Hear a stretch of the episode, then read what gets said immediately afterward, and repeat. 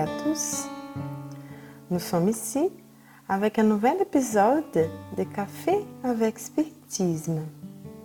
Et aujourd'hui, c'est notre ami Tassio Rodriguez qui nous apporte ses commentaires sur le livre Étudier et vie, Estudie et vive, pas encore traduit en français. Le chapitre est intitulé Compagnon franc psychographié par Francisco Candido Xavier ou Emmanuel nous dit. Dans le domaine des sentiments, nous sommes habituellement confrontés à une certaine catégorie d'amis qui sont toujours des plus précieux et auxquels nous ne savons pas toujours attribuer la juste valeur. Ceux qui nous disent la vérité sur nos besoins d'esprit. Invariablement, nous accordons une grande importance aux affections qui nous assurent des commodités de surface dans le monde. Nous faisons confiance à ceux qui multiplient des biens éphémères et complaisons à ceux qui nous garantissent une meilleure valorisation dans les groupes sociaux. Il est parfaitement approprié d'exprimer notre gratitude à tous les bienfaiteurs qui enrichissent nos possibilités de progresser et de travailler dans le cadre de l'expérience commune. Soyons cependant honnêtes avec nous-mêmes et reconnaissons qu'il ne nous est pas facile d'accepter l'aide des compagnons dont la parole franche et éclairante nous aide dans la suppression des tromperies qui parasitent notre existence. S'il nous parle sans aucune circonlocution des dangers dont nous nous trouvons menacés en raison de notre inexpérience ou de notre invigilance, même lorsqu'il agrémente la phrase de la guirlande de la plus pure bonté, nous réagissons souvent négativement, les accusant d'être ingrats et d'avoir le cœur dur.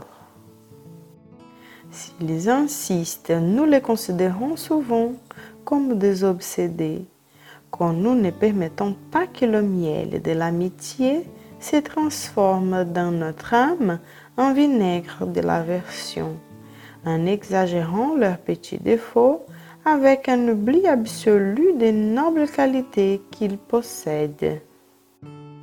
Selon notre ami Tarsio Rodriguez, Emmanuel renforce dans cette réflexion les amis qui nous apportent avec franchise les besoins que nous ne voyons pas nous-mêmes pour notre vie.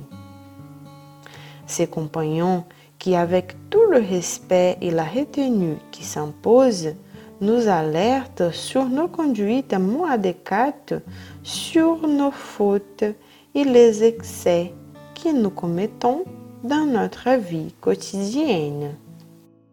Et il est très fréquent, face à un avertissement sincère, même s'il est dilué dans suffisamment de sérénité, de réagir par l'incompréhension et de repousser ce qui nous contraint à la transformation, en donnant plus d'importance à ce qui alimente notre propre opinion, même si elle nous préjudicie en premier lieu.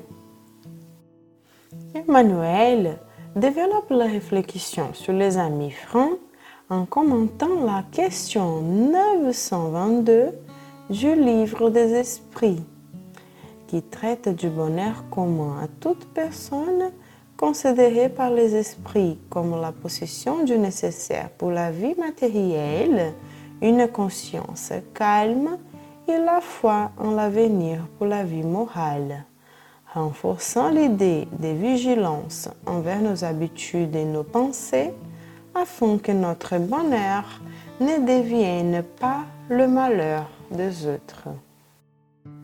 Emmanuel nous rappelle aussi le commentaire d'Alain Kardec dans l'Évangile selon l'Espiritisme sur la réprimande de Jésus aux pharisiens et aux écribes qui, voulant lapider la femme adultère, ont été avertis de jeter la première pierre ceux qui étaient sans péché. Car comme l'a bien dit Alain Kardec, aux yeux de Dieu, il n'existe qu'une seule autorité légitime, celle qui se fonde sur l'exemple qu'elle donne du bien.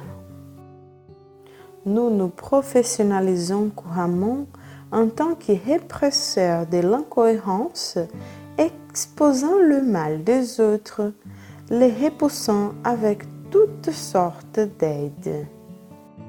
Très clairement, Emmanuel différencie la franchise de l'insulte, l'offense du conseil amical, pour nous rappeler que le Christ lui-même avait suffisamment d'autorité pour nous mettre dans l'embarras, mais qu'il a lui-même décidé de suivre la voie du bon exemple au-dessus des accusations gratuites. Emmanuel conclut. Prenons en considération les amis qui sont incapables de nourrir des déséquilibres ou des illusions. Ne commettons jamais la folie de les mélanger avec les calomniateurs, les entrepreneurs de la diffamation et des insultes parlent en détruisant. Les amis positifs et généreux avertissent et conseillent avec discrétion et gentillesse. Chaque fois qu'ils nous disent quelque chose qui abranle notre âme, mettons-nous en accord avec notre propre conscience. Prions au Seigneur de soutenir notre sincérité et de nous faire savoir comment les écouter. Une bonne journée à tous et jusqu'au prochain podcast Café avec Spiritisme.